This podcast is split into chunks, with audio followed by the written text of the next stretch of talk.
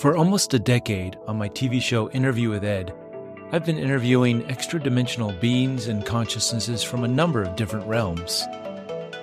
Many of my questions have been answered, but with every answer comes more questions. Join me on my ongoing quest to find out who are we, why are we here, and where are we going? Hello, everybody. Super excited about uh, today's guest who is here with us, Wendy Kennedy. Uh, you, it's been a minute since we've talked. It was. It was a minute. Uh, the interview with Ed journey started with you. Um, I have, I often give you credit that our conversation, uh, that, that, um, soul contract concept was, uh, truly the inspiration for the show. Oh, you know, I'm, it's amazing to me. Um, you know, when we make these decisions, we, we take steps, we don't know where they're going to go. And you look back and you're like, wow, that was a big pivotal point.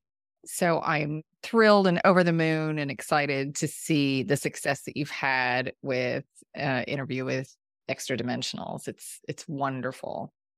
At the time we were I was producing the citizen hearing and going through a lot of stresses and actually um, called. Had a couple sessions with the P's to help me deal with some of those uh, things, and not knowing uh, the impact that the in- interviews with Ed had. I was so focused at that time on the citizen hearing, thinking that that was like that was the thing, and it, and it's funny. For many years, Gaia was trying to get the distribution rights to the citizen hearing and we were going back and forth and our investor wasn't happy with the offer they made and all this stuff and and then I kept saying, "Well, I've got this other show, interview with Ed. You know, maybe you guys want to take a look at that." No, no, we don't do channeling. They said uh, that's that's all crazy stuff. Then eventually, you know, uh, that's enough, crazy stuff.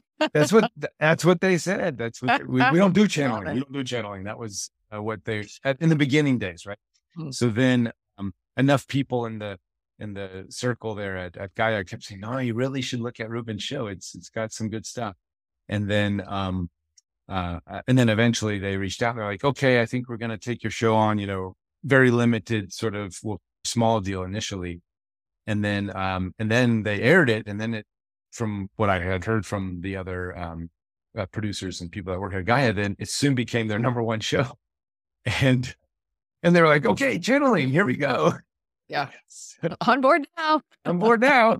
so, uh, they started, um, you know, they requested the season two and then they started exploring other channeling, um, uh, projects, uh, you know, within their teams. And, and, uh, I know, I don't know if I haven't paid attention, but I know they were working with Darryl, uh, at, at some point. I don't know if it ever turned into anything, but so anyways, it's funny to see the evolution of the subject matter of the audience, which was such a niche thing when we started.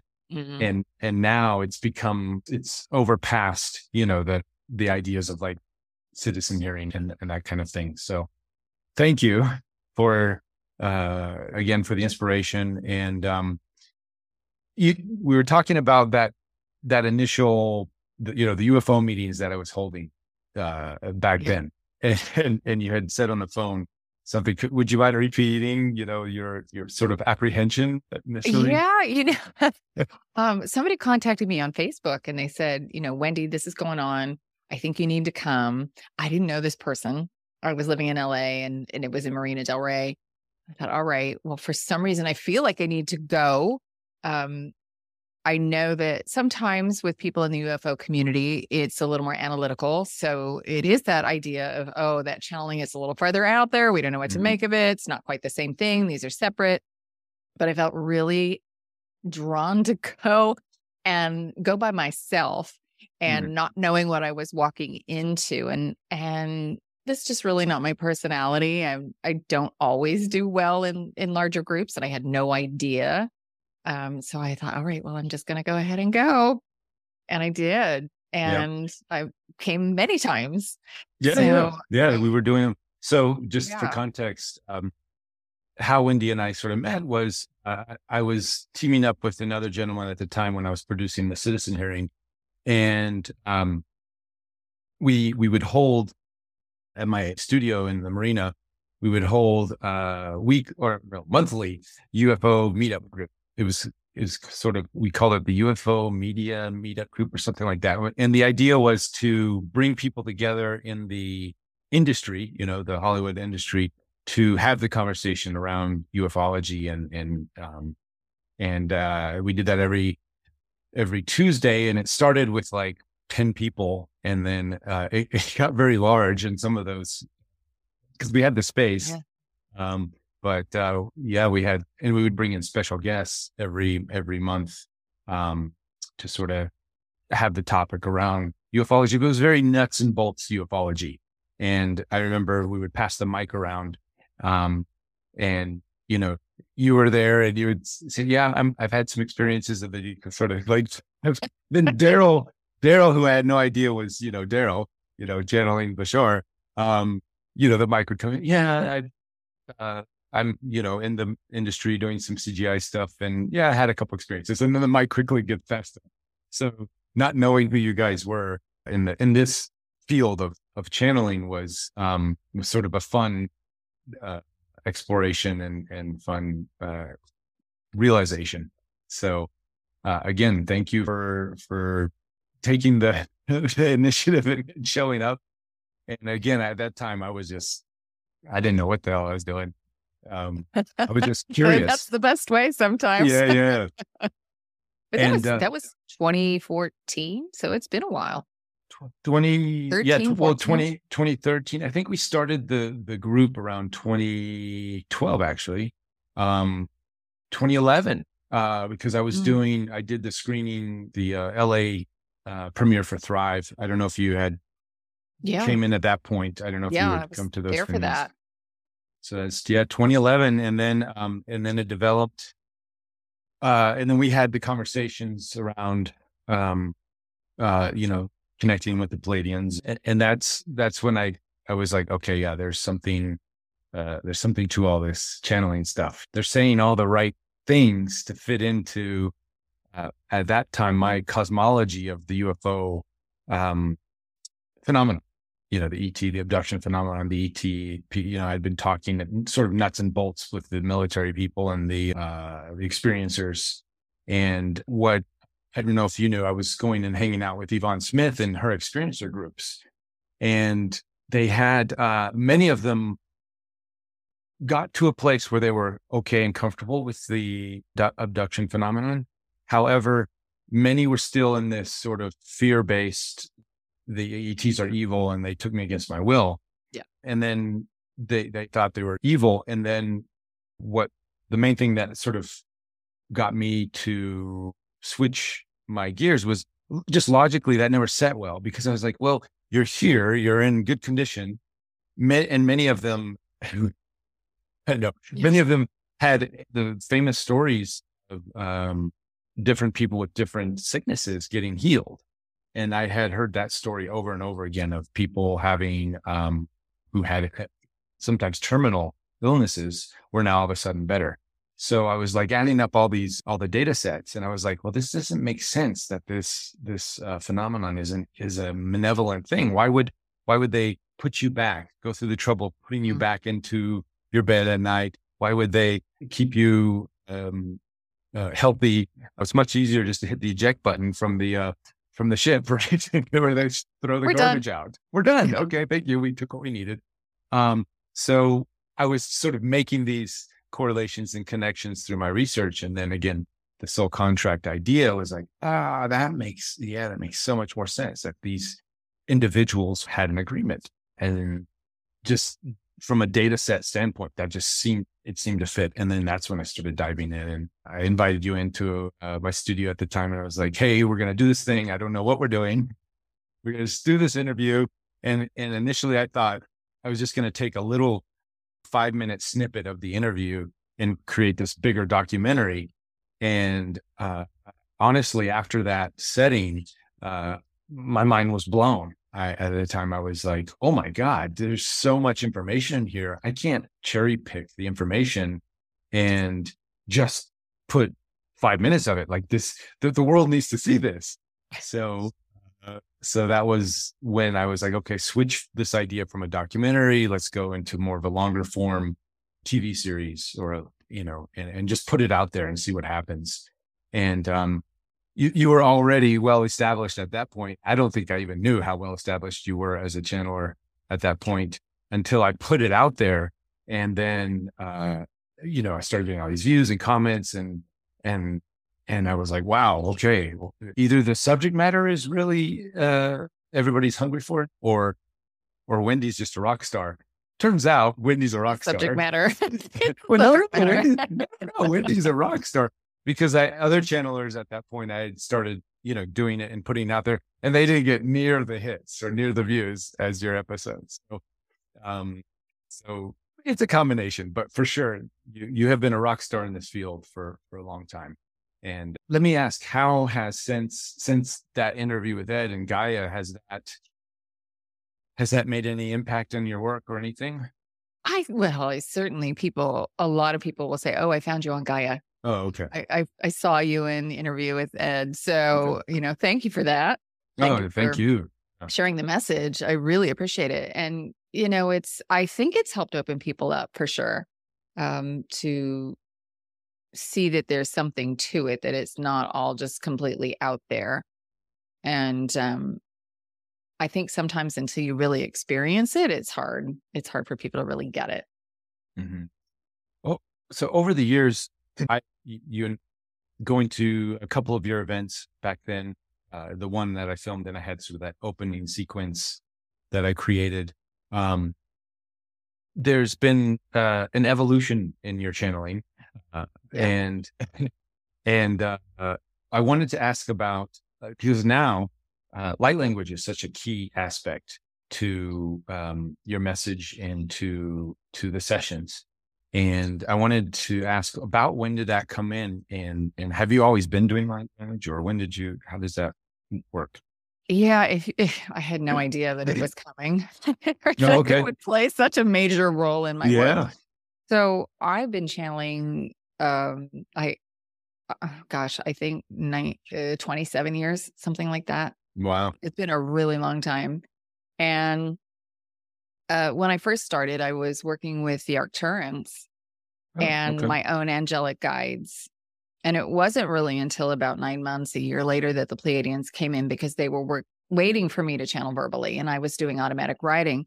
And so when I would work with the Arcturans, they would I would see symbols and I would draw the symbols. Okay. And I was like, "Well, what is this?" And they said, "Well, it's a star language." And I was like, "Okay," but I would I go back and I look at my notebooks and it's all through the notebooks. And then that kind of went to the wayside when the Pleiadian Collective came in. Mm. And uh, you know, I work primarily with them when I work with the public. It, I did it for years in private sessions, which I don't do anymore. And now with the group work, it's always the Pleiadians who take point. But I also work with a lot of different beings from different star systems. And um, they said to me one day, they said, It's time. It's time to start working with the language of light and drawing the symbols again. Okay. And um, I was like, Really? was it really? Uh, what, around what year was this? What year was this? Um. Okay, it's five years. I think probably about seven years ago. Okay, uh, so seven. still light language is a little bit fully like right now. It's it's it's getting yeah, widely accepted and and uh, but at that time I think there was still like, hmm, what is this thing? I mean, I think Judy Satori had been out there for years, but um, there might have been just a handful of people who were out there doing it. And um, for me, it really was about the codes, the physical written form of the language of light. And, uh, you know, I was like, okay, you're going to push me outside of my comfort zone again, aren't you? They're right. like, yep. Uh, so I started and it, it started with a single course where we utilized the symbols um, as a as part of the course and then every subsequent course and every subsequent thing that we've done has has involved the language of light or the galactic light codes because it is a piece of spiritual technology and it really helps us to find the frequencies that we need in order to adjust our energetic field to match that resonance. So that's part of why um, it's become so important because it bypasses the mind and you know the mind gets so involved in all of all of um, the information that we hear and we try to filter it and and we can't do that with the language of light. We just have to receive it.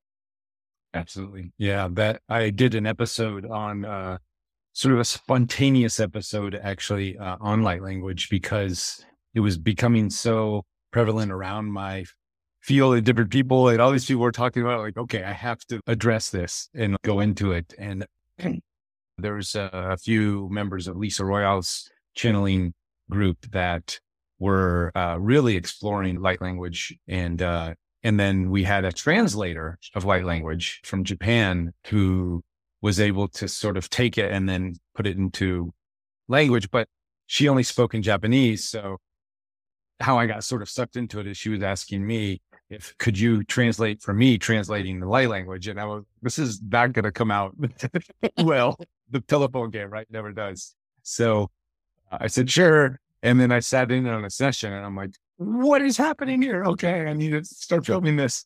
Um but it, it's it helped me really explore light language and to understand it and to try to to um feel it. So gave me uh a different viewpoint and uh, an appreciation for your work and for just all of the the language practitioners out there that that is coming through. And when you really pay attention, oh my God, there's similarities in um in the different frequencies. So I know you you have different. Uh, I, th- I, guess depending on the beans, you have sort of yeah. different ranges and and um and I'm from week to week or, or month to month when you do your sessions, I'm like, oh, okay, yep, I've heard that one before. Yep, yep, okay, this is this is coming in similar.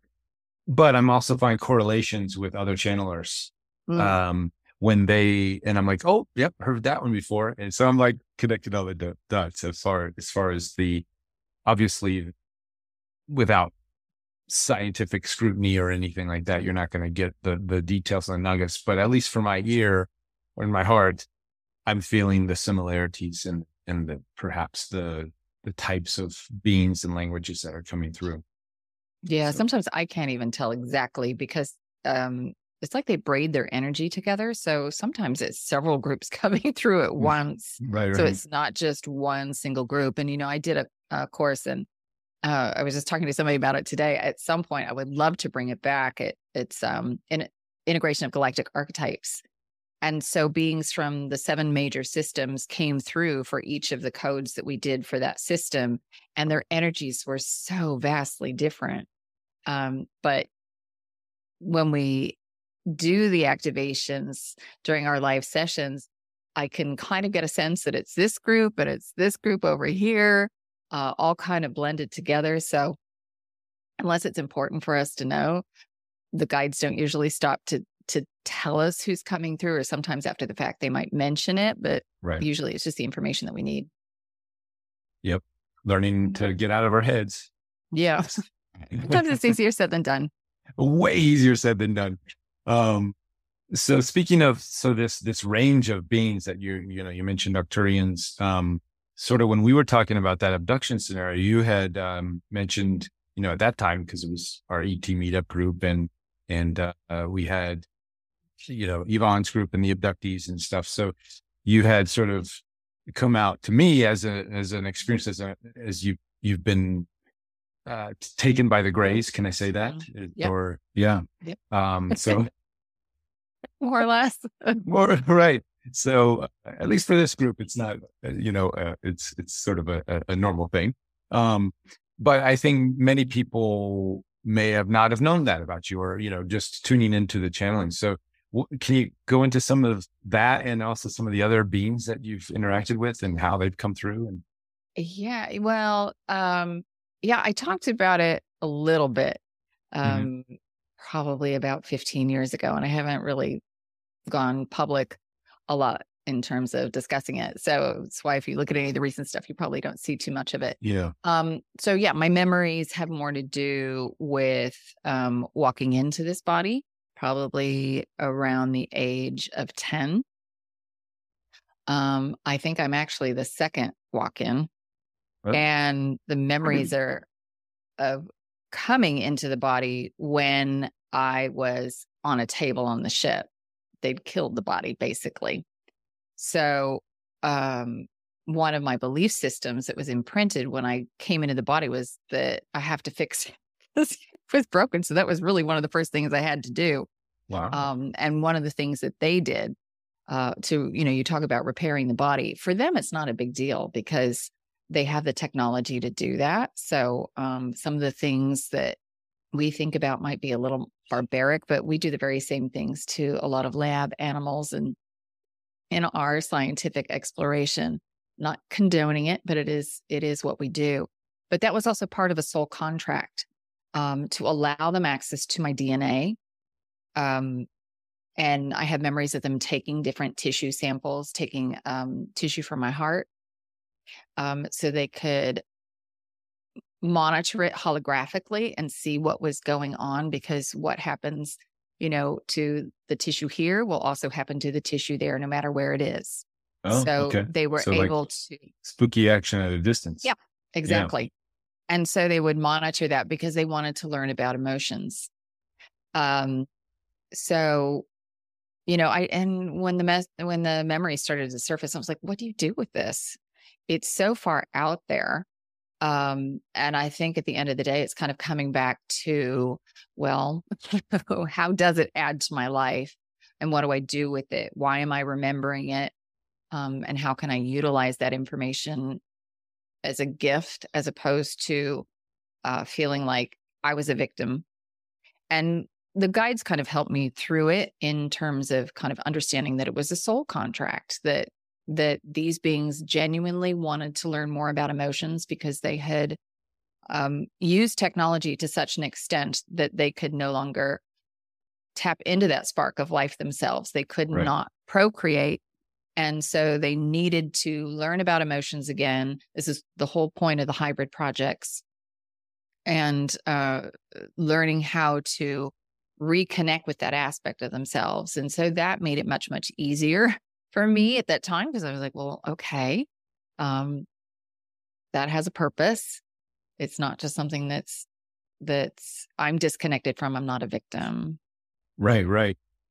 And at that time, uh, when we were having the conversation about that subject matter, um, for me, you know, your your approach was sort of this this more neutral approach, and you know, they're not so evil, and not so bad, and and, uh, and we're specifically talked about the grays, and um, and that resonated with me because of you know, again, looking at the data sets. However, um, we've this evolution of the understanding of the hybrid programs and this evolution of understanding the human story of going through what we just went through, you know, of two years of, of breaking of free will and manipulation of, of, um, n- narratives to, to, uh, coerce people to, to take an injection.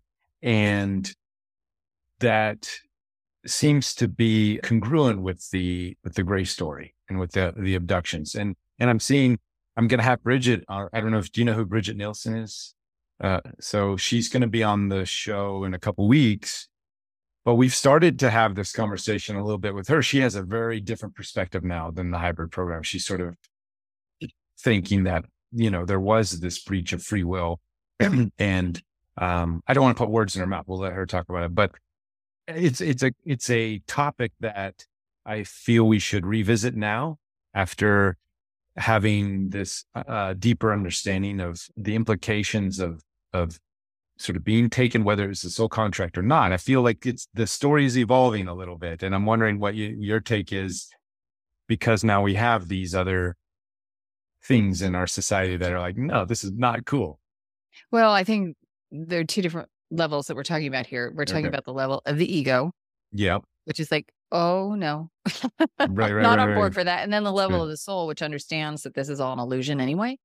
Hmm. Um, and so I think a lot of times what will happen is that we'll agree to it at the soul level, but the personality would have no desire to go through that. Right. And so that's where it gets a little sticky and tricky. And Right. um, even with all the things that have been going on on the planet, there you at some level have agreed to go along for this ride. Now, whether that is because you know that there is some payoff that's coming and there's there are lessons and things that are going to help you to grow in the long run that the soul has no problem with, but the personality is not interested in. Mm-hmm. Um, I think that's the part that we can't see because it's it's so complex. The things that we choose to explore in this life. There's so many levels and layers as we're creating our blueprint for this lifetime and and how we choose our family, the programs that run in the genetic line, the DNA that we have access to, the information we have access to through that DNA. Um, it's very, very complex, and there are lots of levels and layers to it. And then you start to add in this idea of time, as mm-hmm. it it's not linear that right. we aren't experiencing a solid timeline, that it's very malleable, that we can move to different now moments, different experiences based on our, our resonant frequency. But it's just the fact that we've forgotten how to shift that energy, um, that we have the free will to do it in any given moment. We just are trapped in the illusion that we don't have the power to do it. Right, right. And I think talking about time. So that's another big aspect to what we just went through. Uh, what I, I, guess in some places we still are going through, but uh, as far as we're we're only given so much data. Yeah.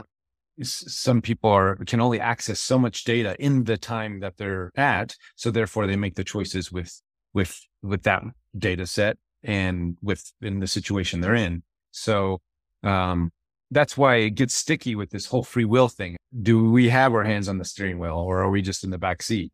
And it's this constant flip flopping. Yeah, okay, I'm driving. And oh, I'm driving. well, I think you're always driving in a sense okay. of the only control you ever have is is in how you react to the world. So that's where all your power is. You can never control what's outside of you. You can't control the collective. All you can control is how you show up or how you react mm-hmm. respond to what is in front of you. And uh, I, I think that's where people want to exert control. They want to manipulate things that they really don't have power to manipulate. Right. We never do. Um, and the reason that they want to do that is because they're operating out of a state of fear. Yep. When you're operating out of the state of fear, you're not in your power. Yep. So you that's why the the guides have spent so much time really over the last 10 years just going over and over and over again yep, yep. about the process of manifestation and all the subtle little nuances of it because if you understand that if you know how to ground yourself and you know how to get in your heart center then you really can create anything and yep. the collective may not want to go exactly where you're thinking you want to go um, but that doesn't mean you have to suffer in the process because sure. you can hold the frequency and the feelings of what it is that you want to experience regardless of what is happening outside of you. Um, and and i think it's one of those things that it's kind of hard for people to um i think it's sometimes hard to to get that until you start living from that space. Yeah. Um because it says, "Oh, that's nice, but look, all this crap's going on out here." But when you yeah. do that, that's when when you stand in that space and you stand in your power, you can start putting your energy into building things that that will in essence remove energy from that institution or that thing that you don't like. Right. You're not trying to fight against that thing that you hate. You're basically pulling that bottom card from the house of cards Mm-hmm. And then it eventually is going to crumble because you're putting your energy into building something else, and other people will be drawn to that frequency because it feels better. And so that will start to take off. And this is how we how we really create change. Absolutely. It's one of my favorite quotes uh, I post all the time is from Mr. Fuller when he says, um, you cannot change the existing, you know, paradigms or structures. You have to just go create a new one.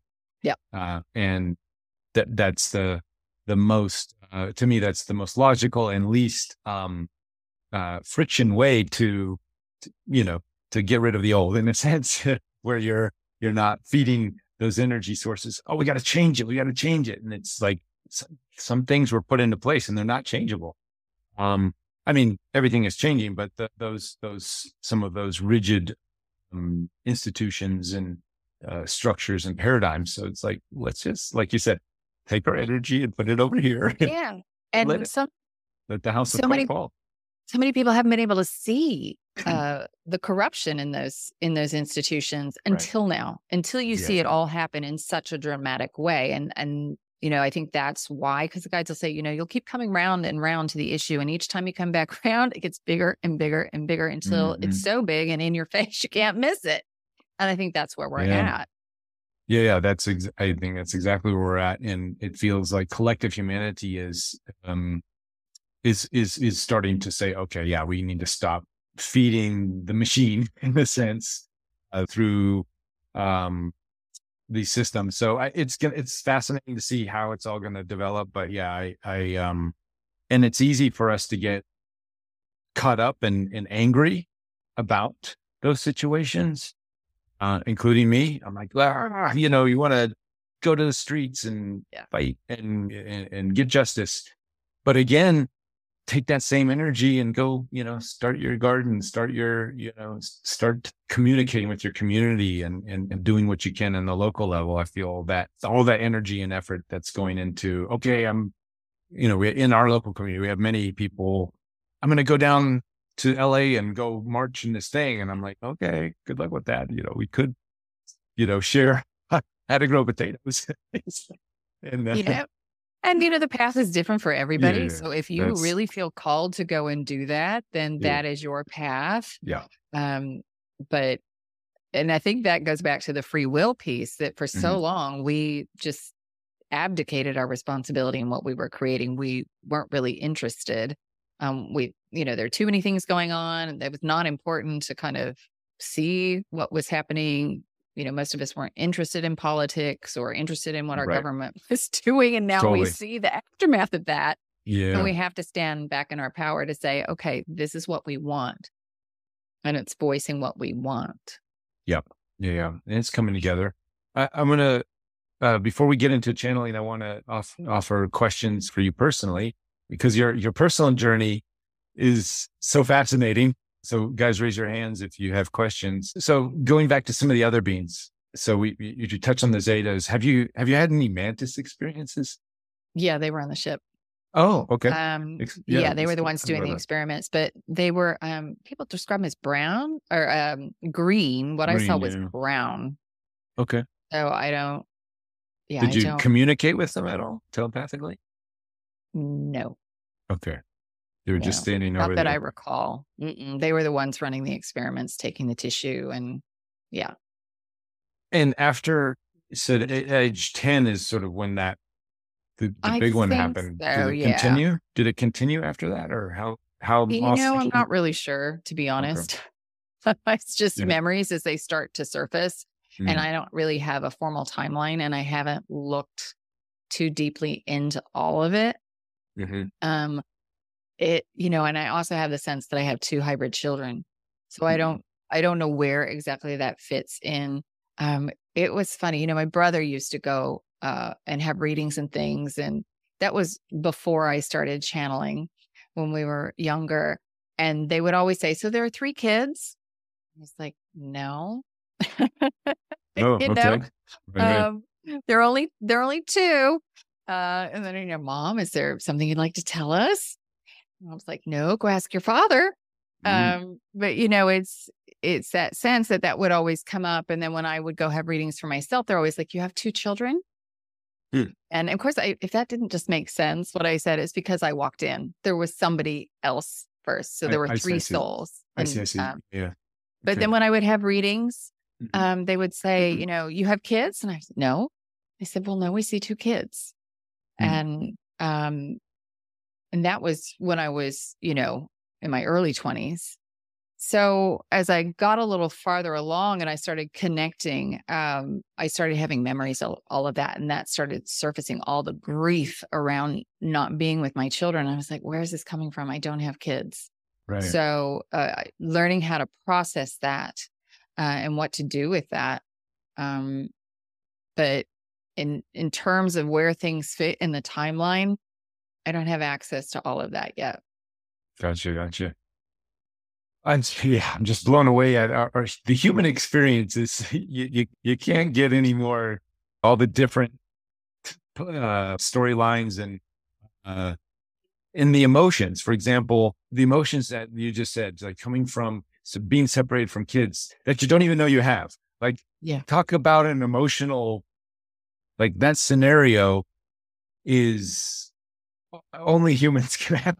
I don't know. I'm just mind blown right now about the human experience and how how we set these these scenarios up from the soul level to experience these different emotions to feed it back to source or wh- whatever you know the mission is here to, to why why are we being uh, so complex with our emotions and different things but maybe that's something we can ask the P's later uh, hey uh glenn has a, a question. Hi wendy. Hi.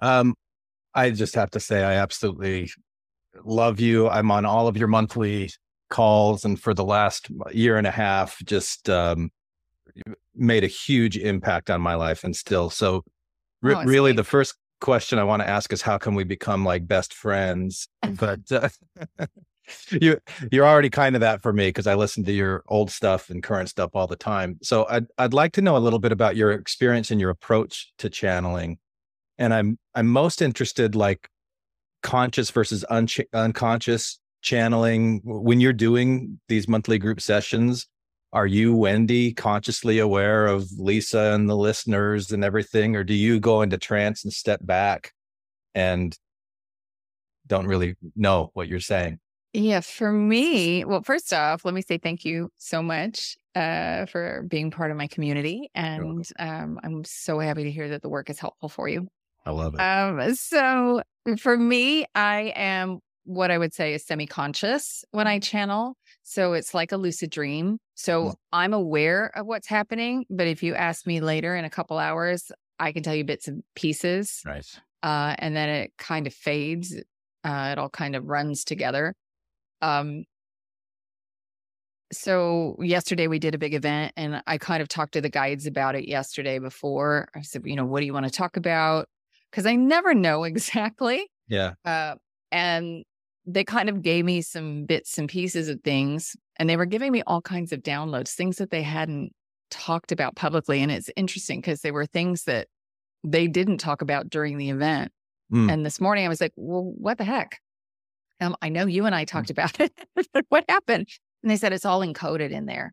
Mm. Um, so I know that I'm aware of how do I say this? I'm aware that there is a lot more that's being transmitted oh, yeah. than just the physical words in right. that moment. Um, and I can sense that, but I never know exactly what words are going to come out of my mouth.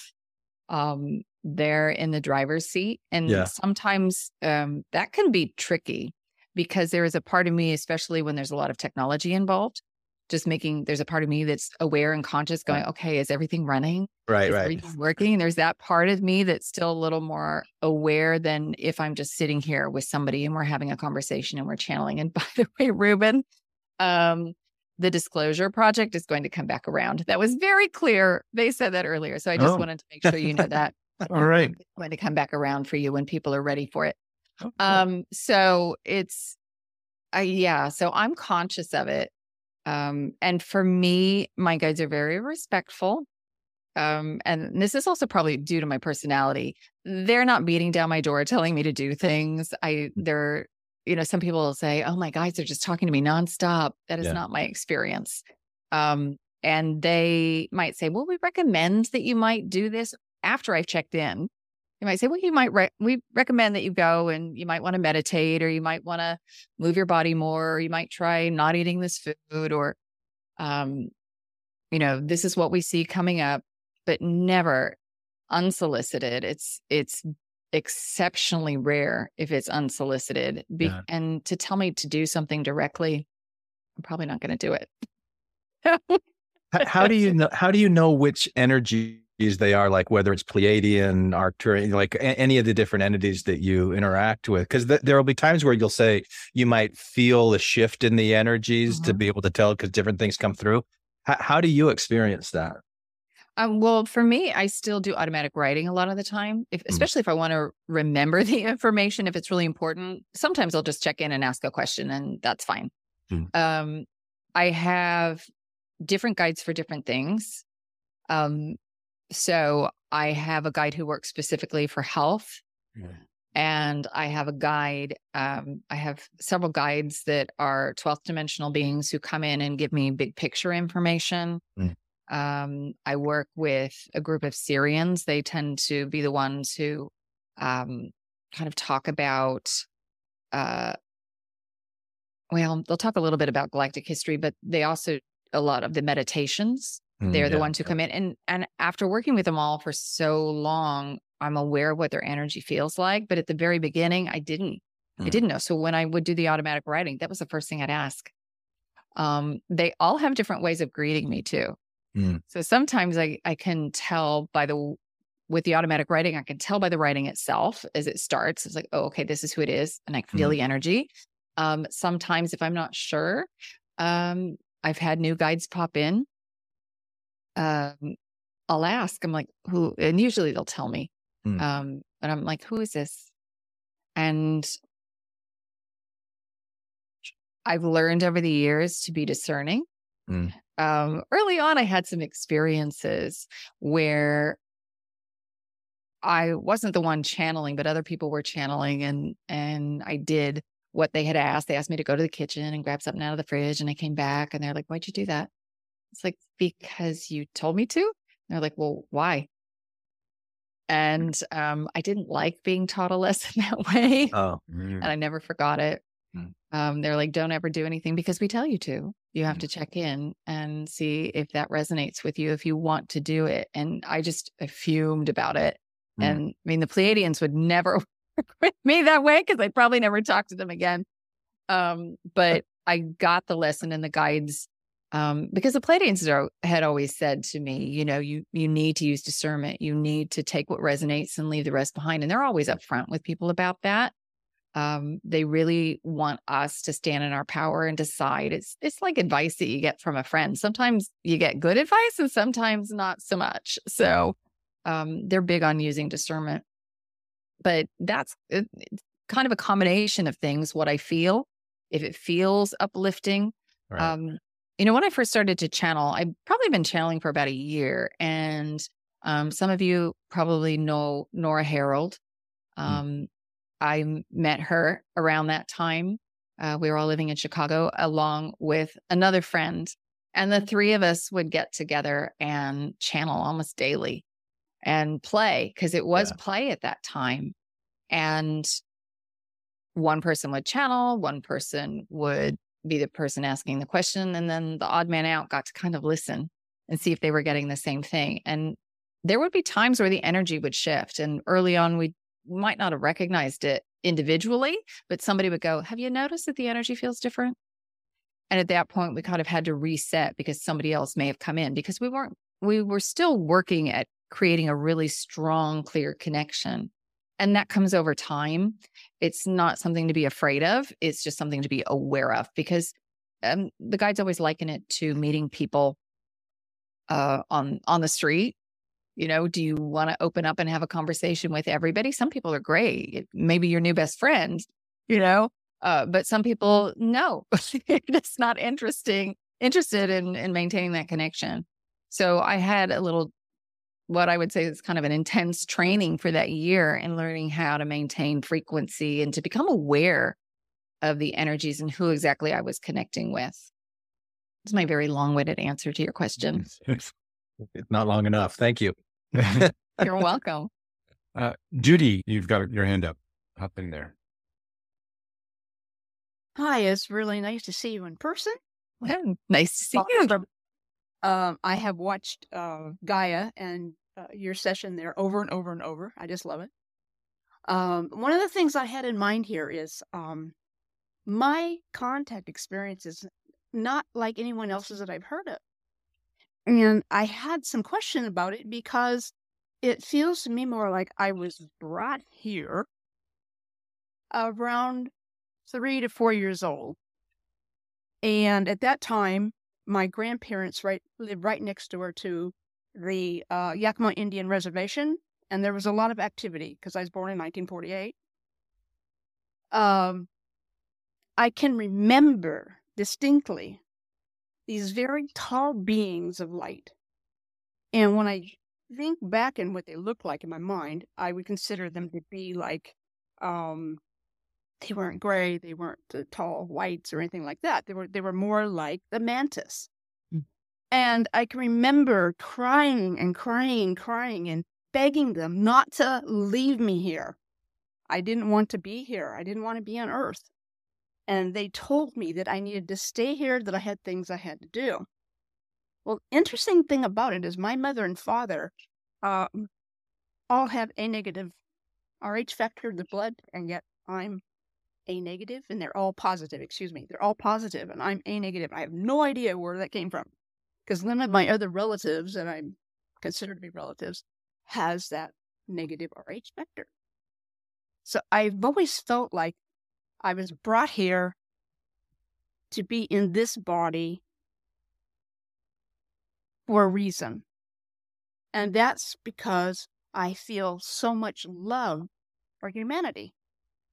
And it's like I'm supposed to be here just to love people, regardless of their thoughts or beliefs, and just give them love and, and help them find their love inside themselves. I mean, I don't consider myself a walk in, but maybe I'm a hybrid. I don't know. that was my experience. And it was so, it was never anything negative about it except for them telling me I had to stay here because I didn't want to be here. I wanted to go with them. And I can remember putting my arms around what I would, would consider to be the legs mm-hmm.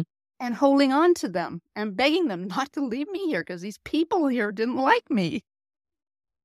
It was crazy. Yeah, maybe the P's can talk a little bit more about it.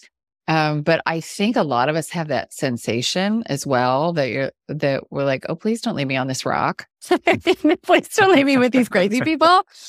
Um, so that's it's a beautiful story in terms of you and and why you feel like you're you're here.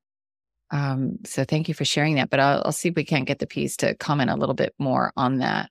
That'd be awesome because I just yeah. I've always wondered about that because I I've never considered extraterrestrials to be negative, and then people start talking about reptilians and grays. I'm going, that was never my experience. yeah. Well, I think it's just like there are all different kinds of people. There are all different kinds of ETs. Um, you know, there's so many hybrid projects that are going on on the planet. And most of them have nothing to do with humans. A lot of them have to do with other life forms. Exactly. A lot of aquatic life. Mm-hmm. Um, and actually the guides and I were talking about it yesterday because we were talking about DNA and DNA being an antenna and a transmitter and receiver of information. And they were saying a lot of the aquatic life has a far more complex um, uh, structure and the information that it gathers and connects because um, some of that life form is far more aware of what's happening in the collective realm than than humans. We're kind of cut off consciously from that, and some of the aquatic life is not.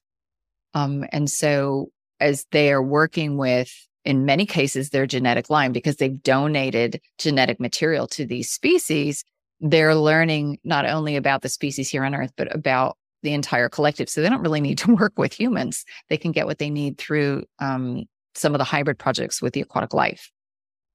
Awesome. Yeah, fascinating. We'll we'll we'll revisit that, that question with the P's. Um, Anita, you want to chime in with your question with Wendy?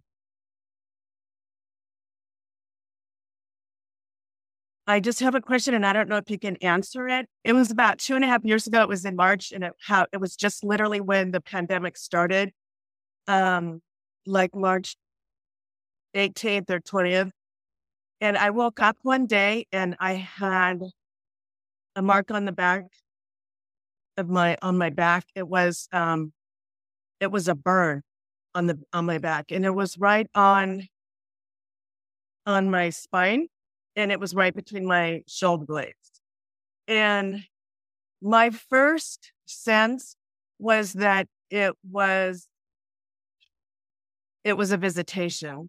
And, um, but I really am really curious as to what it, what it was exactly. And um, I was literally gonna, I was getting ready to go to Mount Shasta in a week. So it was before, just one week before I went to Mount Shasta. And um,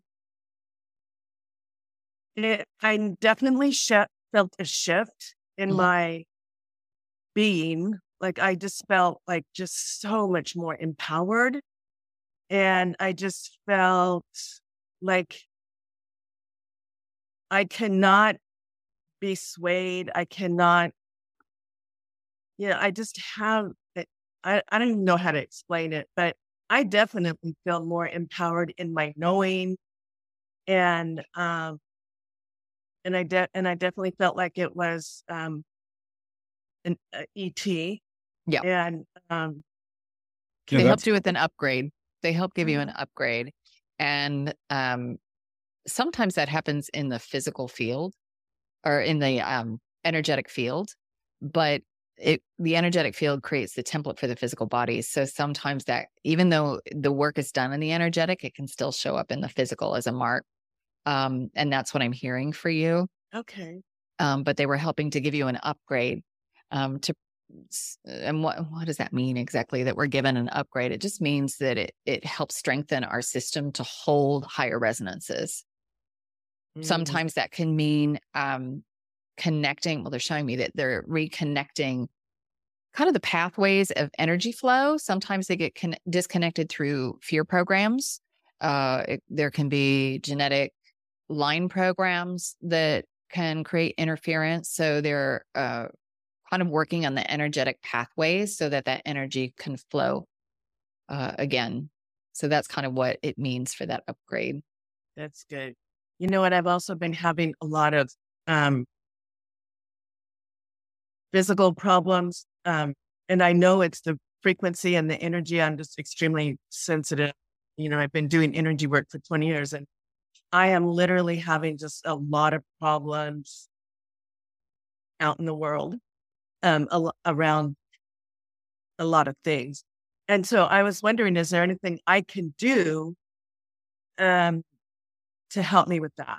really work with grounding Mhm. um, and specifically pulling up support from mother earth Mm. uh, because you know for a lot of us we're much more comfortable getting the higher energy going up to get it Mhm. because when we connect with earth and we connect with the collective consciousness it doesn't feel so good so there's a resistance to wanting to connect with that but um, that will help your body it'll help strengthen your body it'll help you to feel that you aren't as impacted by the energy around you so um, whatever you can do to ground there are lots of ways to do it you can work with crystals piece of Mm. black tourmaline um, grounding mats. yeah I've got one on my computer here. Really? Grounding sheets. I'll post some links. Yeah. Oh, awesome. Oh my gosh. Thank you. yeah those are all good tools Thank you so much. That's awesome. Yeah, We'll we'll we'll post in the chat uh, or below the video. We'll have some links to some of the uh, helpful grounding technologies. who do you like earthing Yeah, I use the Earthing brand stuff. Um, you know, there's several out now. Um, they were sort of like the, the big ones, but yeah, I, I have the sheets, and um, so at night when I sleep, it's I'm getting grounded, and uh, obviously you want a natural, the natural stuff. You want to go as much as possible and just go walk in the on the earth barefoot. Right. But uh, but I've tested with my meters. Um, the the the uh, uh, the stuff works. Like so, when I'm uh, Mm. when there's EMF in the air and I touch uh, and I have my meter and I touch the the um the grounding sheet or my grounding mat, the the EMF goes down. So it basically because you're grounded, it doesn't stick to you in a sense. It just goes right through you and and the the the earth absorbs it. So um it's legit tech. Um and there's new new uh findings all the time. So definitely I'll have some links below yeah the it's pretty video. remarkable Very Nice. nice. the mat too Yeah, yeah. Charmaine, you you wanna you wanna jump jump in? Yes, yes, I do. Thank you. Um, hello Hi, it's so nice to have this opportunity to speak with you. Thank you for coming on the call and thank you, Reuben, for setting this up. Um, I just wanted to say two things and then ask a question. Um, first of all, I really, uh, I really appreciate uh, the clarity of your channeling. It's always felt uh, like a very clear. Um, uh, the information that you bring forward feels very clear, uh, and that's been uh, super helpful for me. I've been um, I found, especially during the pandemic, I, like so many people, was having a very difficult time and got a lot of strength from the wisdom that the P's shared, but also that you shared. And uh, uh, so I wanted to say thank you for that. One thing also uh, that I noticed and I really appreciated during the pandemic, a lot of channelers had an opinion about, like, oh, well, this these guys say you should get a vaccine. These guys say Trump's the savior. And I was like, what? This didn't, it didn't resonate for me that way. And I, I loved the neutrality of the information that was being shared, that you were sharing. Uh, it, it, it just felt like it was, uh, empowered people to make their own choices and didn't polarize, um, people so much. And it, so I just wanted to say thank you for that too. Thanks to the P's and that information.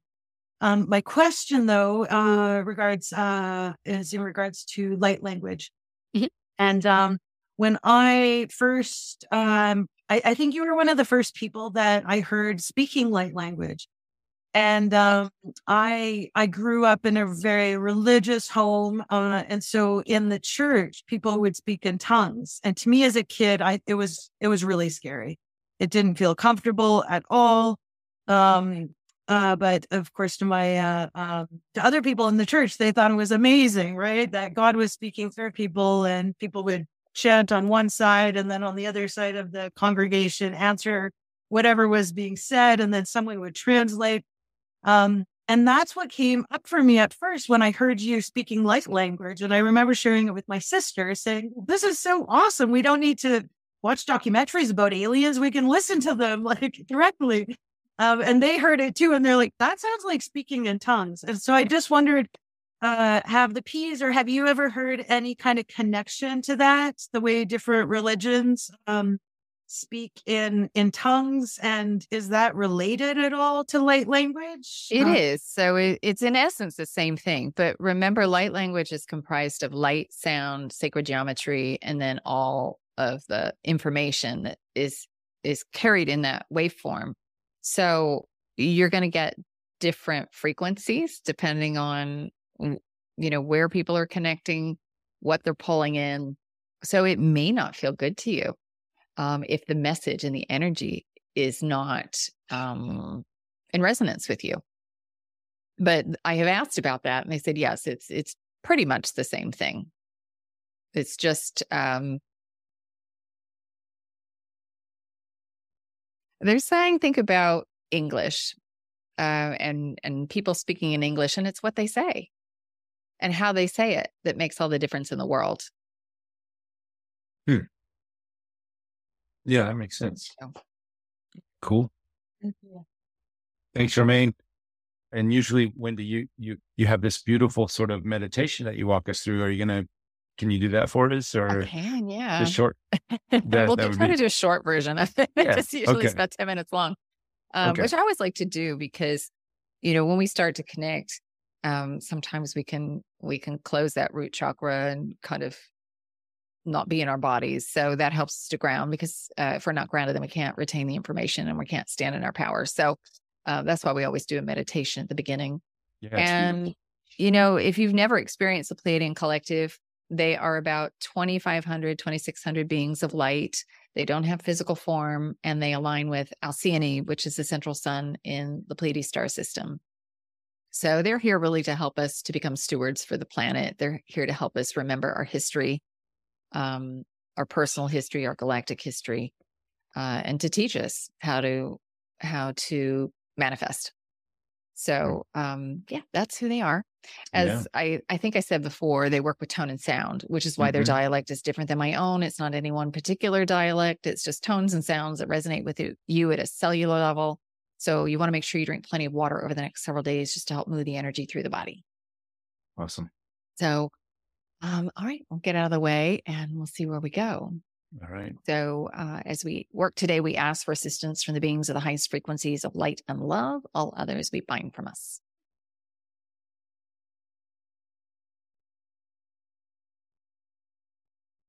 So, take a deep breath in and see yourself in your mind's eye.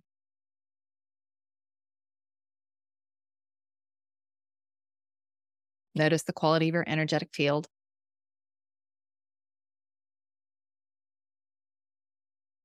Is it light? Is it heavy? Are there hot spots, dark spots?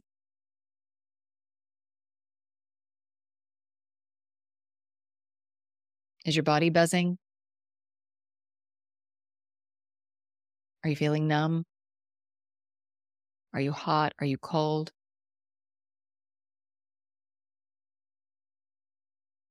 And where's your mind?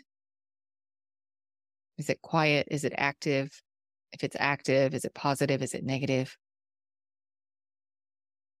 Just observe without judgment. And as you breathe in, imagine a beautiful ray of golden light moving from the center of the universe into the galaxy, into the solar system,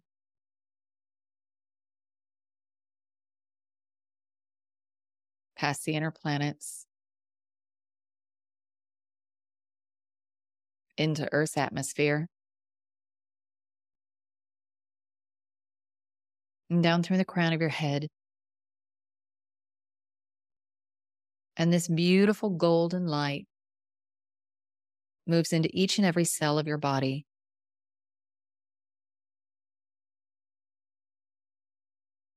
Rebalancing, restoring, sharing knowledge and information.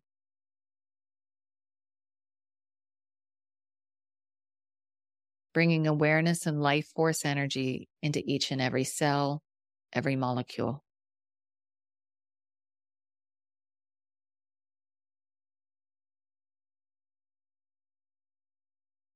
And as this beautiful ray of golden light sweeps through your body, moves down through your feet,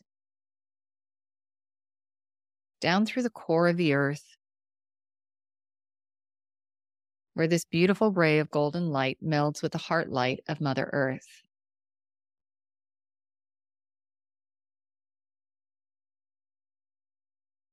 And all of the knowledge and wisdom of Mother Earth is infused into this beautiful ray of golden light. And this light moves back up through the earth, through the bottoms of your feet, and moving into each and every cell, sharing the warmth, the light, and love of Mother Earth. With every molecule of your being. All you need to know for the well being of yourself, for the balancing of your body, is contained within this light.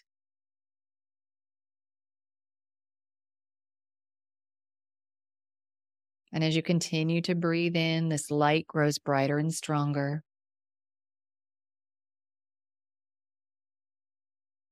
Moving deeper and deeper into the body.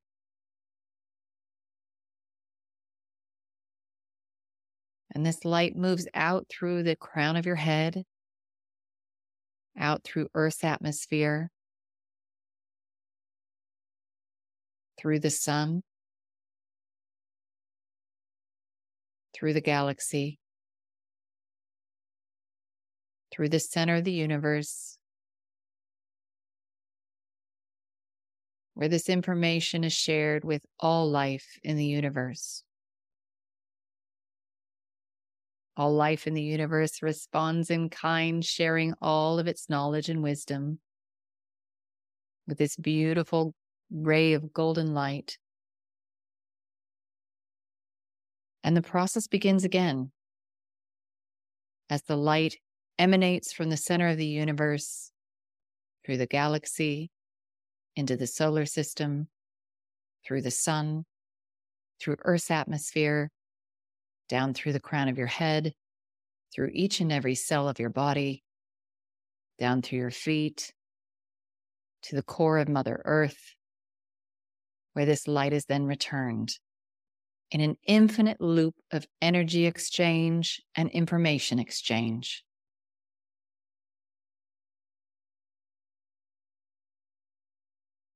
You are, always have been, and ever will be one with all that is. And so it is. Ah, yes, hello, dears. This is the Ninth Dimensional Pleiadian Collective, and it is a pleasure to have the opportunity to connect with you today. So, um, we've heard a lot of talk about ETs and connections. And just know, first and foremost, you all have a lot of support, energetic support, some from physical, some from non physical beings, all who are interested in your well being and curious about what you're up to and one, wanting to be of support. So know that that support is ever around you. Your guides hear you every time you ask a question and, and truly they respond. It's just a matter of whether you are in the right space to receive the message. How do you know if you're in the right space? Are you in your heart center? Are you present? If so, then you are in the right place. How do you get heart centered? Think of something that makes you smile. It's as easy as that. The challenge is staying there. You will go in, you will drop out. You will go in, you will drop out. That is the human condition. But hopefully, every time you put yourself in your heart center, you stay there longer and every time you drop out, you don't drop as far and you are aware of it much sooner. So that is the normal process. So do not beat yourselves up because you are not where you think you should be. The fact that you are even aware of where you are is a success. It means you're present in the moment. Otherwise, you'd be daydreaming about something that happened yesterday or five minutes ago, or you'd be projecting your energy into the future where you're not standing. Neither one of those things is um, uh, is using the full force of your energy. You you have to be present in order to use the full force of your energy. Otherwise, you're trying to connect with the now moment. You're not standing on, and you're you're putting life force energy into that moment, and you're not standing there. So keep yourself coming back to the present, to the heart center. All right. So once you're there, your guides will answer. You'll hear the answer. You might dismiss it as your imagination, but go with it and uh, if you need confirmation, ask for it. And if you say, all right, well, I think this is what you're saying, guides, is this my confirmation? Uh, and you wonder about it, you might see repeated patterns or numbers, then take it as such because the thought would not cross your mind otherwise. All right. You wouldn't think, oh, is this my confirmation? Unless it was. So that's that's a little tidbit here at the at the beginning. We know there's a lot of ground to cover. So we're just going to see where you'd like to start. Uh, hi, P's. Good to good to connect with you again in this way. Um, it's been a minute, um, but not, not as long as you think. Not as long. Yes, not as long. we are ever present with you. Totally, totally, totally. Uh, and I've been tuning in uh, over the years um, with, with Wendy's channeling, so it's it's been a an awesome journey to continue this journey. So thank you for for going along the ride on on my platform and my show. And um, not to get too away from the heart, but to get a little grounded, talking about ground zero. Today's a, a quite the um, anniversary for yes. a major event that has happened in our uh, human collective. And I kind of wanted to get the P's perspective on the the event, the energy behind the event, and and where's that uh, at now? Because it seems like we're still unfolding and still discovering and, and learning about um, these things? Well, when you ask where the energy is, there are lots of levels and layers to that. So it mm-hmm. depends mm. on who you're asking and what their perspective is. Um, so there are some who are still in mourning. Mm-hmm. All right. Uh, some who still are experiencing post traumatic stress, those who are present. Mm-hmm. Um, a lot of the fear that was triggered and activated in the collective consciousness. And then there are those who don't think twice about it. Um, but you know, it was a manufactured event. We've said that from the beginning, and it Yeah. was done for multiple reasons. Um, you know, to cover up information. It was there to elicit fear. It was there to create certain scenarios in order to generate wars that uh, allowed access to ancient relics and major portals on the planet. So there are many, many different levels and layers to the event itself. And then again, who you ask, who has access to what bits and pieces of information will make all the difference in their perspective of what they think transpired. Um, but what happened then is going on today. And Right. it's the same game, it's the same players. Um, you know, they're using tried and true methods to alter your brain waves, the way that you think, alter your emotions, the way that you feel, to get you into a particular limited range so that you are very easily controlled. Mhm. The reason they want to do that is because uh, they want to stay in power. And that's really difficult for some people to even grasp in terms of extraterrestrials, because extraterrestrials are participating in this. Um, so, for some people, just to start looking at it from a very human level, here are the players who want to maintain power. Um, but it actually is an, an interdimensional game that is going on. There's there's a lot of interdimensional activity. So it oftentimes when you have the anniversary, it is for some reliving that energy. Some it's just a mirror of, oh, you know, uh, you know, there was this event which I really wasn't thinking about, but gee, it looks very familiar to this one and this one and this one. So it can wake people up in that way. Absolutely.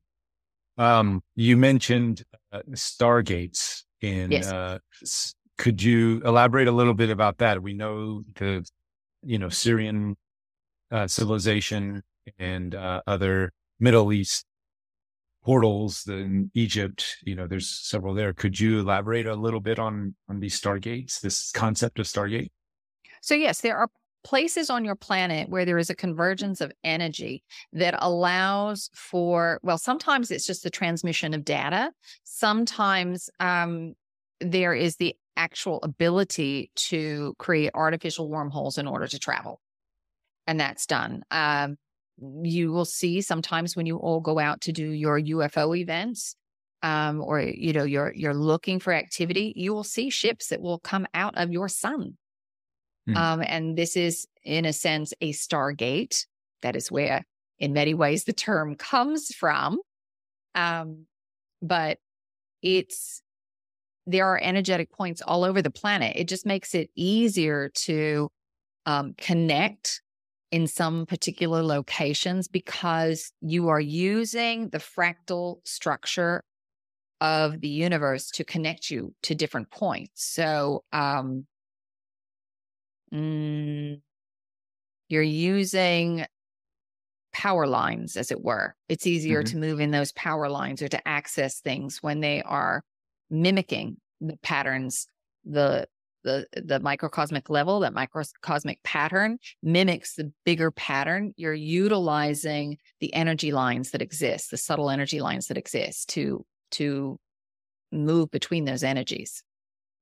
And, and you said some are manufactured, so some are natural, existing from the earth, and some are created.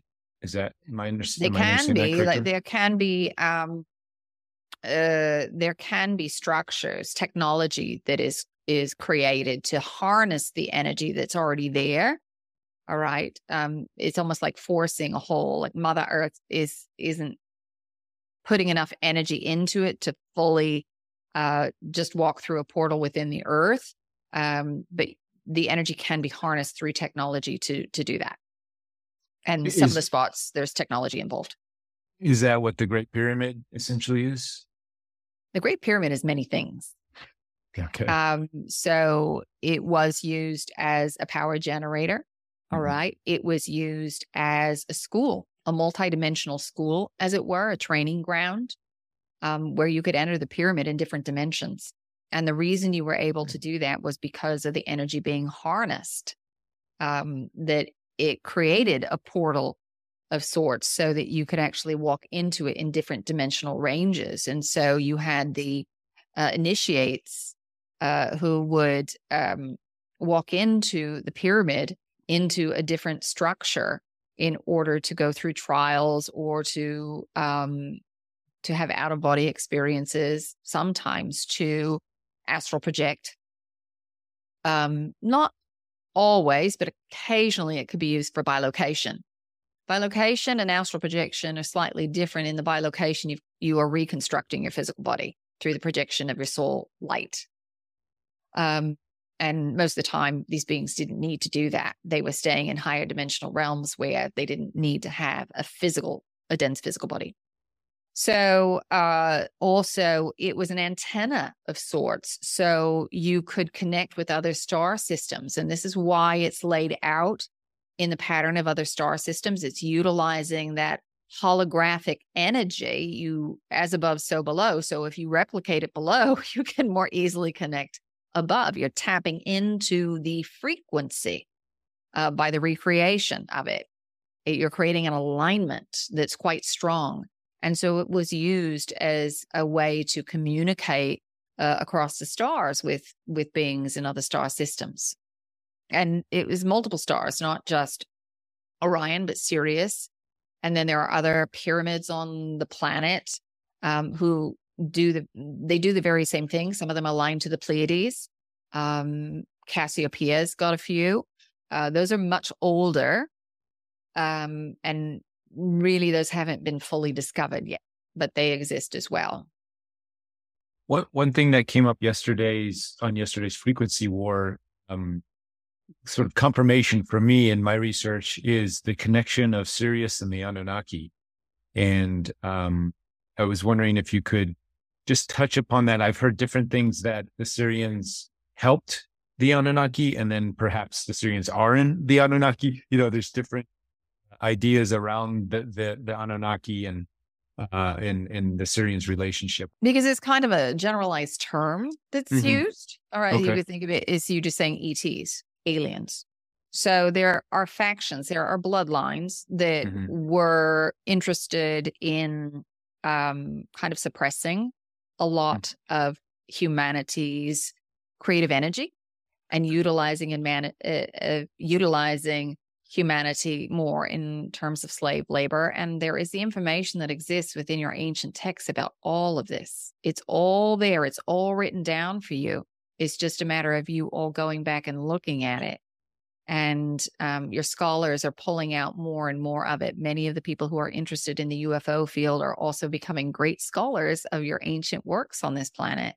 Mm-hmm. So they are helping to supply that um, shall we say, more concrete proof uh, that more analytical people can can take hold of. Right. Right.